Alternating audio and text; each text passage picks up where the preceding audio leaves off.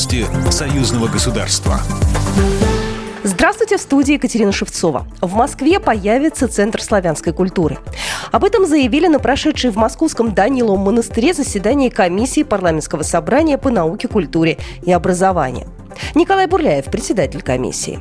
В Москве действует Центр культуры всех малых народов. Но нет в Москве центра славянской культуры, а славяне – это державообразующий краеугольный камень нашего государства, союзного государства, русские, украинцы, белорусы. Поэтому мы предложили и приняли на нашей парламентской комиссии решение о создании такого центра.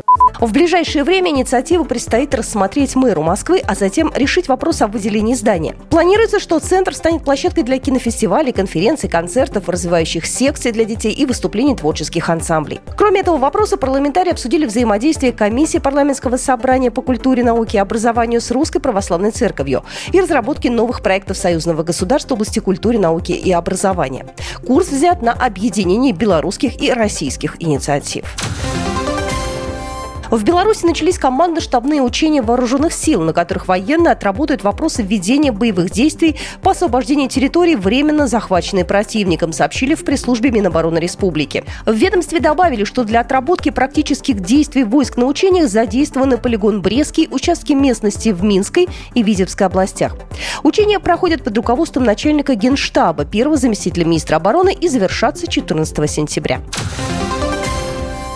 Беларусь и Россия планируют подписать соглашение о единых правилах конкуренции. Об этом заявил руководитель Федеральной антимонопольной службы России Максим Шаскольский на полях международной конференции, посвященной 30-летию антимонопольного регулирования Республики Беларусь, передает Белта. В ближайшее время у нас будет подписано соглашение о единых правилах конкуренции, которое позволит синхронизировать антимонопольное законодательство. Мы уже сейчас стараемся синхронно работать и довольны взаимодействием с Беларусью, отметил Шаскольский.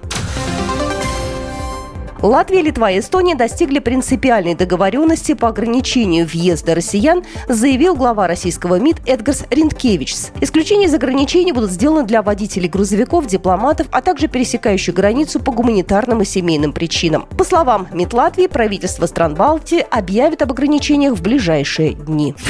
Программа произведена по заказу телерадиовещательной организации Союзного государства. По вопросу размещения рекламы на телеканале «Белрос» звоните по телефону в России 495 637 6522. В Беларуси плюс 375 44 759 37 76. Новости Союзного государства.